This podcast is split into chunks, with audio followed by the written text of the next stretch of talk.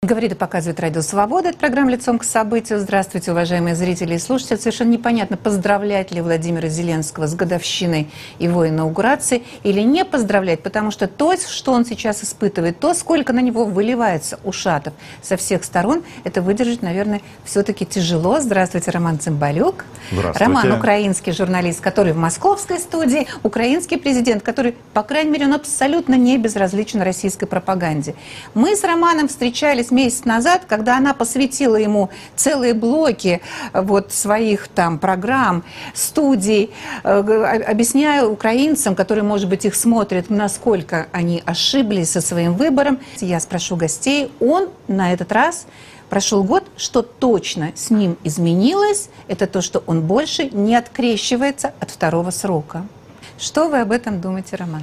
Ну, э, амбиции сначала, потом действия.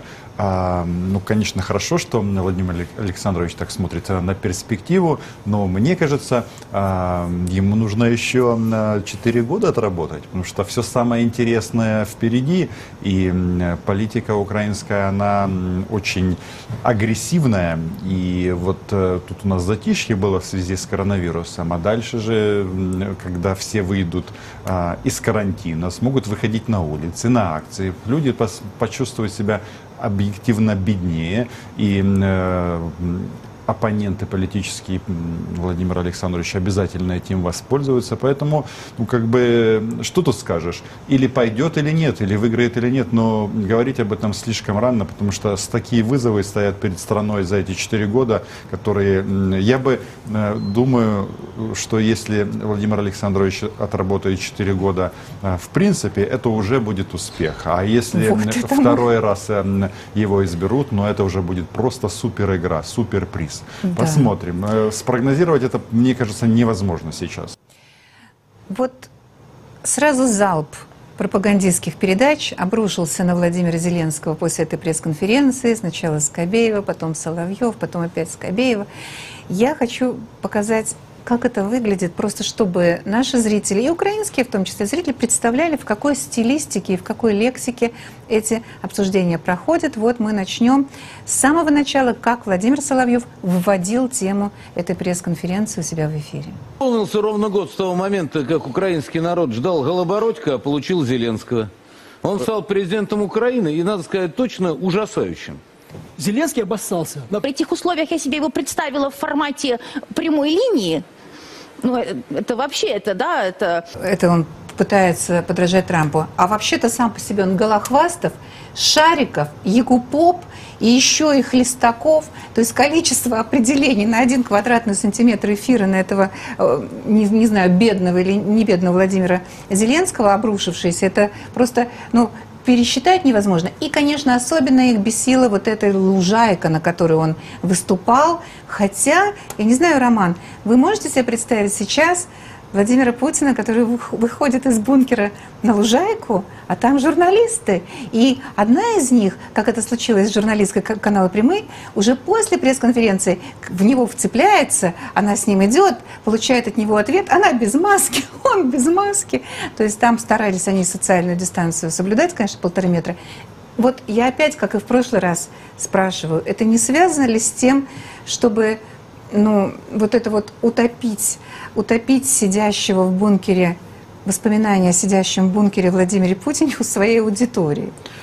Ну, э, в части того, что они говорят, это вообще не имеет никакого смысла. Главное, что Владимиру Александровичу понравилось быть президентом, он готов э, второй раз выступать. И вообще, кстати, надо отметить, что публично он держится, по моему мнению, намного лучше, намного увереннее. Видно, у него нет вот этого э, языкового барьера, он намного лучше говорит на украинском языке. Э, не, не секрет, что он у нас русскоязычный парень. Владимир Александрович. А то, что вот эти вот ребята работают, ну, понятно, это называется игра на э, контрастах.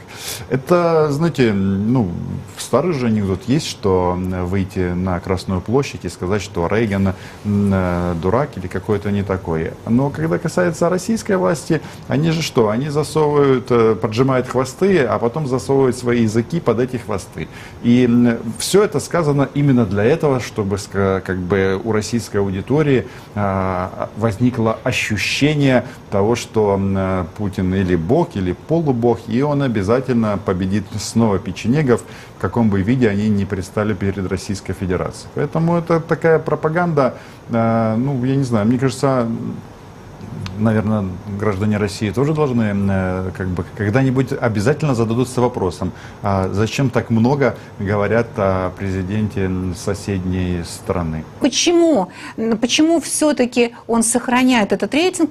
Потому что люди вот такие, вот они, ну, товарищи не понимают. Ну вот он сохраняет рейтинг, ну вот не народ, как это говорится, царь, народ плохой. Давайте посмотрим, как эксперт кавычках, студии Соловьева постоянно регулярный Константин Затулин, не при украинцах будет сказано это слово, как он объясняет вот эту вот народную поддержку Владимира Зеленского? При нем война стала расширяться, объявлена мобилизация в Донецкой и Луганской Народной Республике. Но если так будет продолжаться, то ничего кроме как позора э, Украина это не получит. Вот в мягкой форме, но в принципе, ну вот нравится. Тут даже слова некоторые у них прям совпадают. У Затолина и у этого психолога. Ну вот он им нравится. Не, мы не понимаем, ну что за люди, но нравится. Ну, знаете, э, другого у нас українського народу немає. И, Извините. Да, и голосовать будет тот, который есть. Э, по большому-то счету, э, во-первых, рейтинги сейчас, э, это, конечно, для политиков важно, но это не принципиальная штука, потому что сейчас не выборы. И если так все будет продолжаться, то выборы через 4 года. Что там будет, это еще очень такой длительный период. А, я хотел сказать, вот тут Константин Затулин, как бы вот э, выливая свой ушат э, говна, извините, а, как обычно... Не ну, уподобляйтесь. Немножечко перекрутил ситуацию. Почему происходит сейчас обострение на линии соприкосновения? Дело в том, что а, Кремль и Москва, они очень раздосадованы тем, какую, какую позицию сейчас офис президента, ну, в частности наш там вице-премьер Резников занимает в этом вопросе. То есть, когда они на весь мир показали, что оккупированный Донбасс представляет граждане России, то как бы, любой здравомыслящий человек, э, который э, в это, за этим процессом следит, где бы он ни был, во Франции или в Германии, он, наверное, задастся простым вопросом. А не слишком ли много России в этом так называемом а, внутриукраинском конфликте? И ребята из Кремля, они просто сразу используют единственный э, козырь, который у них и рычаг, это военный. И вот сейчас это обострение на линии соприкосновения, там, что там он там рассказал, что по заводам стреляют еще, это бредни, потому что э, фактически там все остановлено, а российская оккупационная администрация, потому что, ну, этот регион до э, оккупации занимался э, там экспортно ориентированной отрасли в первую очередь. На сегодняшний день нельзя продавать на этой планете продукты, произведенные под брендом оккупационных администраций.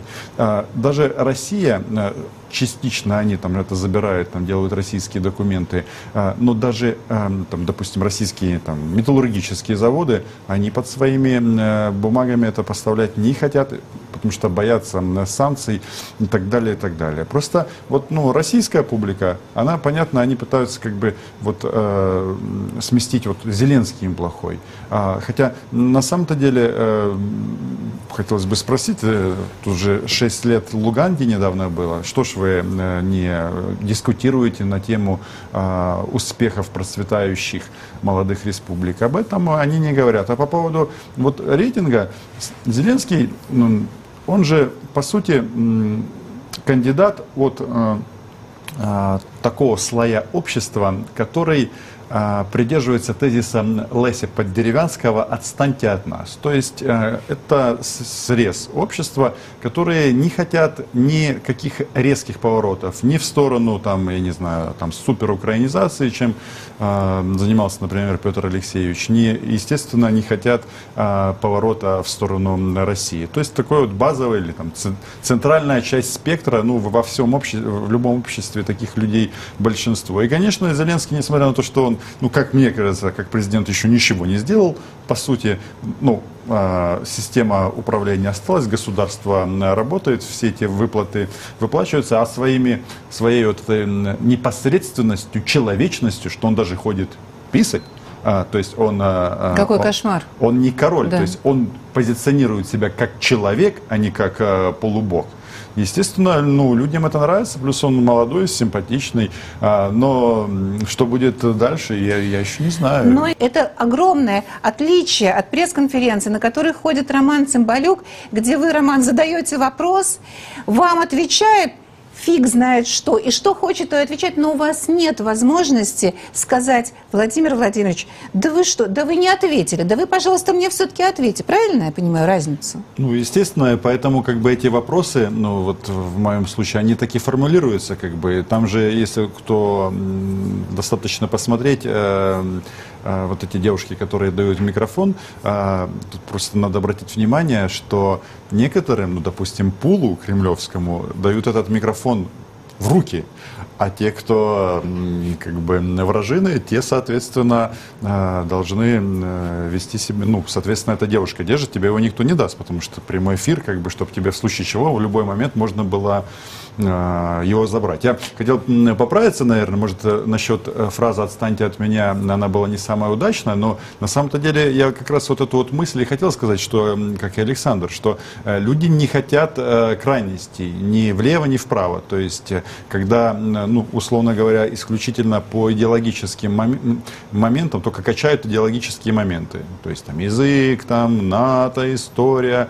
Э, Хотя, ну, как мне кажется, НАТО это уже не идеология, это вопрос в том числе э, выживания. Но по всем остальным пунктам, которые вот за всю историю независимой Украины э, использовались, то многим это просто надоело, когда а, вместо того, чтобы говорить о каких-то экономических вопросах, исключительно там вот а, взывают к чувствам, а, таким вот эмоциям. И э, до этого политики пытались именно вот этим вот эмоциями разделения. Может быть, в этом как бы и есть э, этот феномен Зеленского. Я хочу обратить внимание нашей аудитории на то, что Роман Цымбалюк сегодня сидит в вышиванке, которая называется «Белым по белому». Да, да, То есть вот вот, я- может быть, вам не видно, это, это очень красиво, «Белым по белому». Сегодня день вышиванки, я всех поздравляю, это исключительно красивый праздник в Украине, все одеваются, когда хорошая погода, это выглядит совершенно потрясающе. Это, вы знаете, я смотрела эти два эфира подряд, они, ну, ну, они практически одинаковые, они интонационно одинаковые, там, ну, может быть, грубее российский, но вот ты брехло, это позор, это... Они и стилистически похожи, и, ну, я имею в виду, там, лексически, может быть, отличаются, и, может быть, они не так разбирают в Украине его походы в туалет, вроде бы этого не было, но... Но, но похожи. И я должна сказать, что к, к тоже к горькому своему сожалению, что там в социальной сети одного из участников этих украинских обсуждений я видела фотографию, вот этот «З», вот эти буквы, и собачка поднимает ножку. И эта фотография украшала эфиры Ольги Скобеевой тоже. То есть даже фотографию используют для того, чтобы его э, принизить роль и достоин, как сказать, честь и достоинство. Даже одна и та же фотография э, используется у украинских национальных патриотов и в эфирах Ольги Скобеевой. Тут, конечно, абсолютное, вот есть просто дословное, дословное единство. Это просто уникальный человек в этом смысле. Он объединил, он объединил совершенно... При Порошенко такого, конечно, не было. Единства, вот никогда я такого не наблюдала. Вот никогда не наблюдала, хотя я это наблюдаю уже годами, вот с, с- какого, с 13 года, такого совпадения повестки российских пропагандистских каналов и украинских Ну, я отдельно. бы не делал бы из этого какое-то такое открытие. На самом-то деле, ну, во-первых, э, цели ребят, которые в киевской студии и э, ребят в Москве, они против, противоположны. Конечно. Нет, ну, во-первых, это их президент. Начнем Киеве, с того, что в Киеве хотят люди вернуться во власть э, при следующих выборах.